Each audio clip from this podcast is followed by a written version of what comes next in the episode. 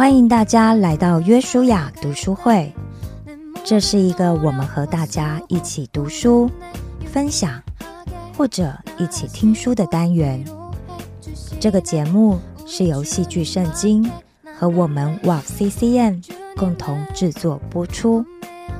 而这次我们要读的书是由基督教旧事传播协会以及淡江教会制作的《水到渠成》这本书。这本书是由廖年明以及张路德两位服侍者累积过去的辅导经历，集合了三十篇生命故事汇整而成。这里面的故事主角，最年轻的有十八岁，最年长的有六十六岁，有单身男女，有夫妻，有父母，有孩子，也有爷爷奶奶。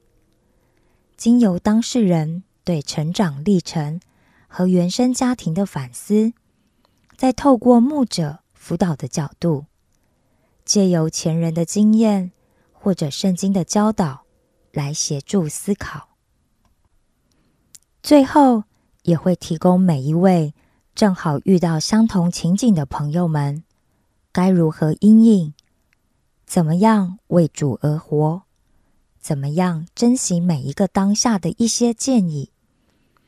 但愿每一位朋友都可以在这里得到鼓励，学习到智慧，并且得到从神而来的医治与安慰。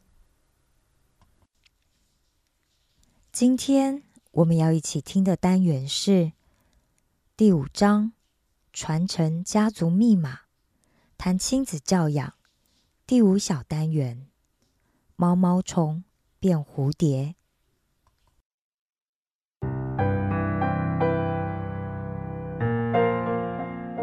五之五，毛毛虫变蝴蝶。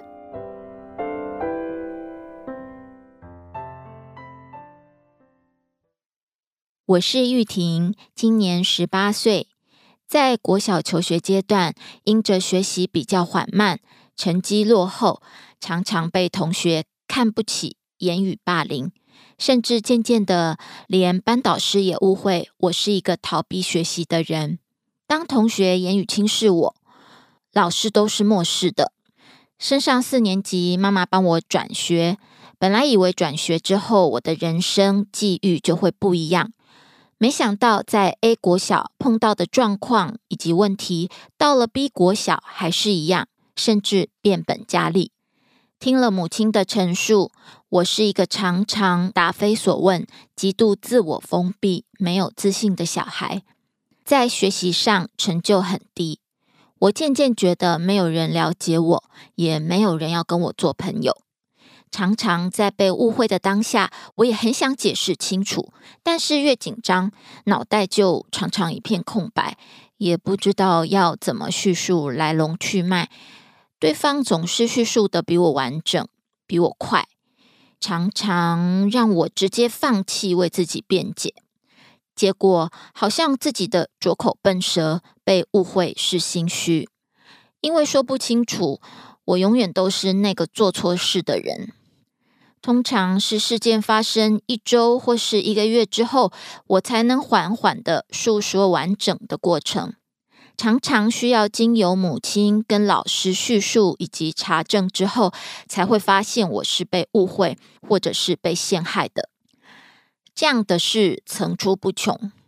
一直到国小五年级的时候，有一位资深老师发现我的学习确实有障碍。并不是我懒惰或逃避不学习。老师与妈妈沟通后，透过专业鉴定及评估，发现我在学习上是属于读写障碍。医生说，读写障碍不像视障、听障，可以从外观立即明显的辨别。读写障碍的人很容易被误解成逃避学习。医生提醒母亲在学习上放过我，千万别用恨铁不成钢的方式来填鸭教学。从前我常常写反字，就是镜面字。例如吃，我会先写右边的起再写左边的口。被爸妈打骂不下数十次，幸好现在有医生帮我平反了。在成长过程中，我的人际关系也没有多大的突破。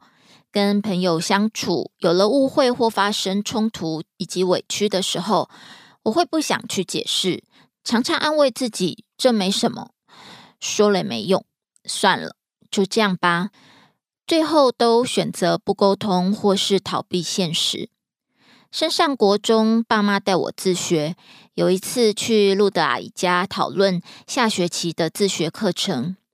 在中午用餐时，每个孩子都拿塑胶碗。当时路德阿姨问我几岁，我回应她十二岁。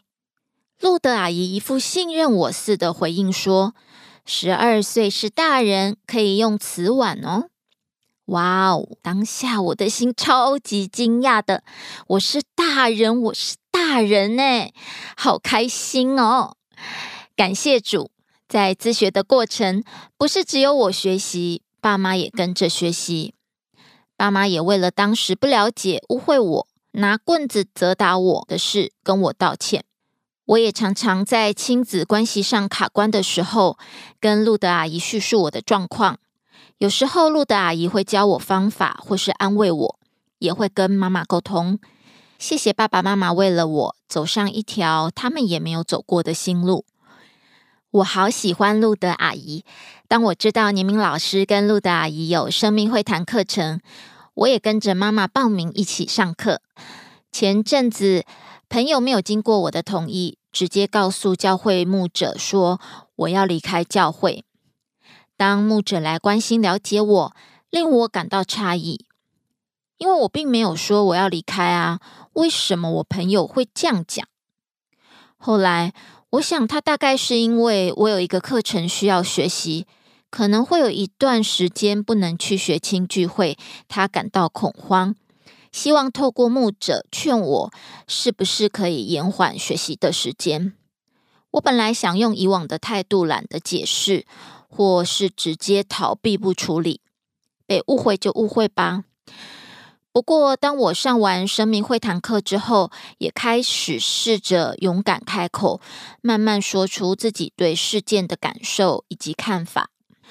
此外，无论是在面对亲子关系或朋友问题，我也学习套用课程里面教导的沟通字句。是的，我了解，但是我的感受是什么？于是我勇敢的告诉我朋友：“嗯。”是的，我了解你可能觉得自己是在帮助我，但是我的感受是觉得自己不被尊重。我希望你能先跟我确认，取得我的同意，再告诉别人，而不是用你的理解去说，以至于我被误会。而且当我去解释的时候，也会让别人看见你对我的误解跟不尊重。这样的结果绝对不会是你跟我所愿意看到的啊！当我愿意坦诚自己感受的时候，原来感觉这么好啊！事实说出自己的感受与想法是沟通最好的方式，这也是尊重自己的一部分，也让彼此可以适当的画出该有的界限。其实用了这个方式之后，我觉得沟通不再是困难的问题，课程反而让我学到，因为我们重视对方的问题，才会用这种方式去沟通。而不是什么都不说，这样只会让彼此越来越有距离而已。我之前在跟朋友相处，感受到对方生气或不高兴的时候，就会想要去讨好，即便不是我的问题，我也会把问题往自己身上揽，觉得自己要对对方的情绪负责。我根本不喜欢这样委屈自己，最后也变得不爱自己了。谢谢耶稣。透过生命会谈课，让我学习到如何爱自己，厘清界限，感受事实，沟通，可以完整的陈述表达自己的感受，说出来的感觉真正好。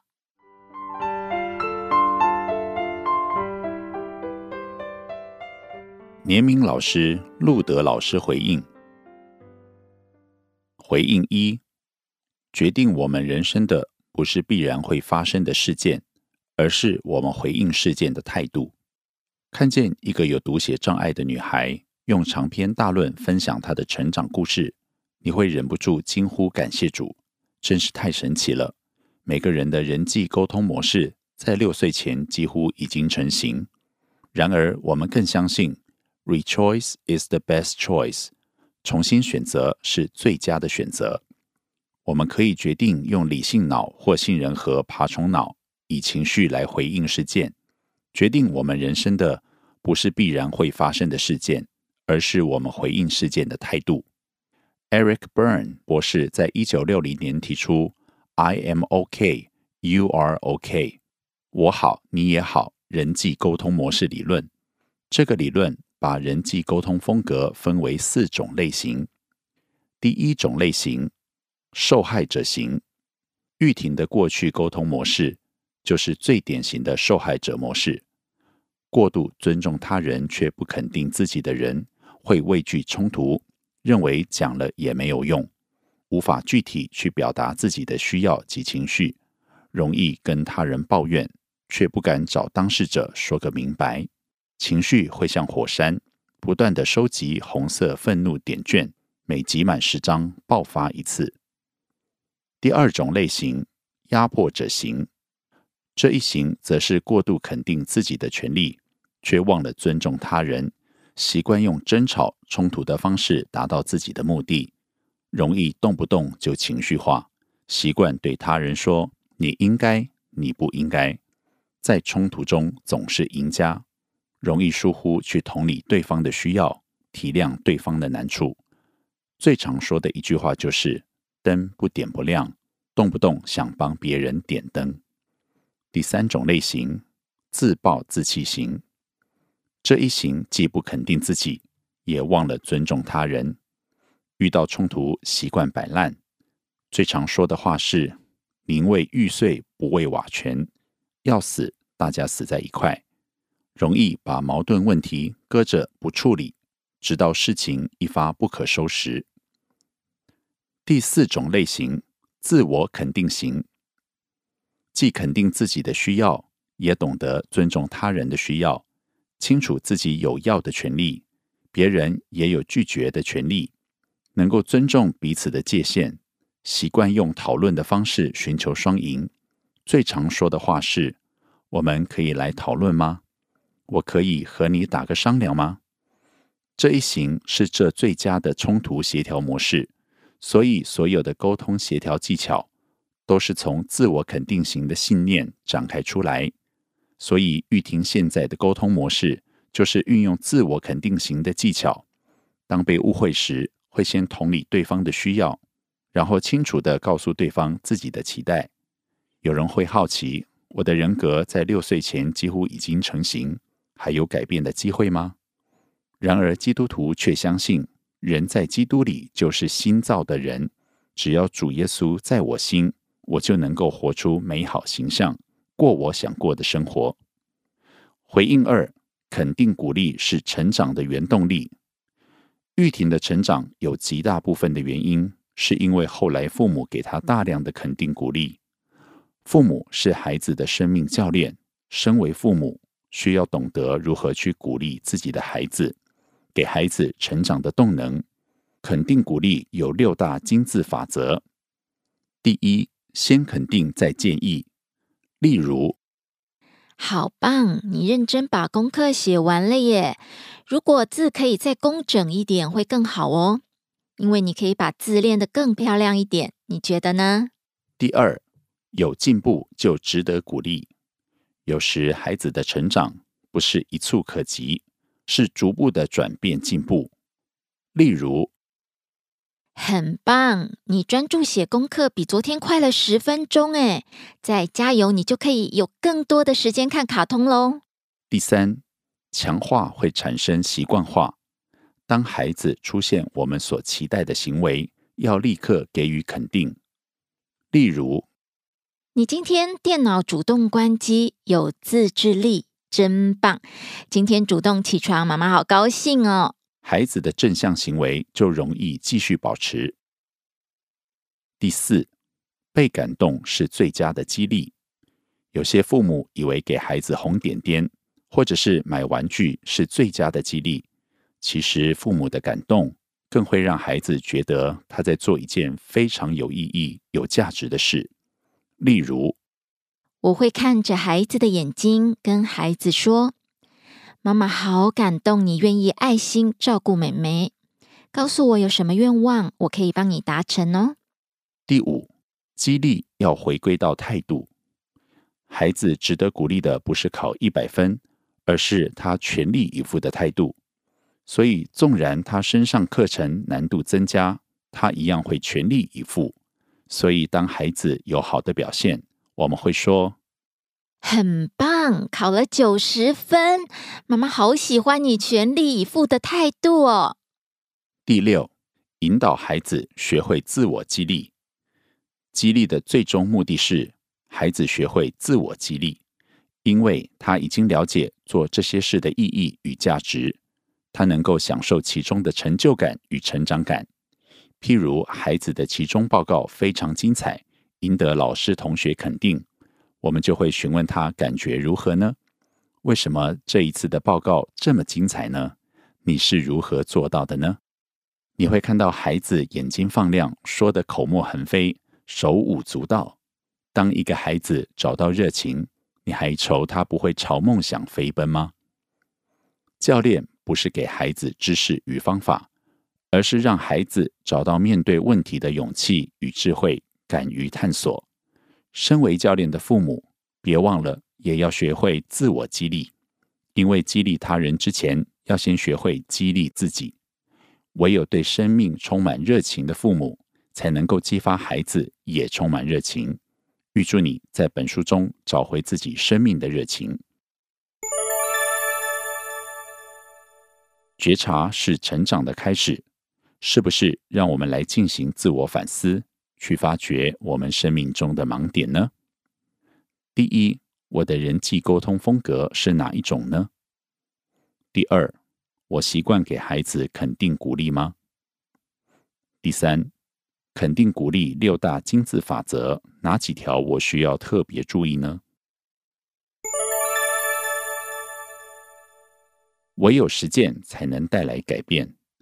我们要不要来尝试做个练习？与所爱的人很专注的聊一聊。第一，请配偶、孩子给你回馈，你习惯用什么方式跟他们沟通？第二，每天给孩子五个肯定。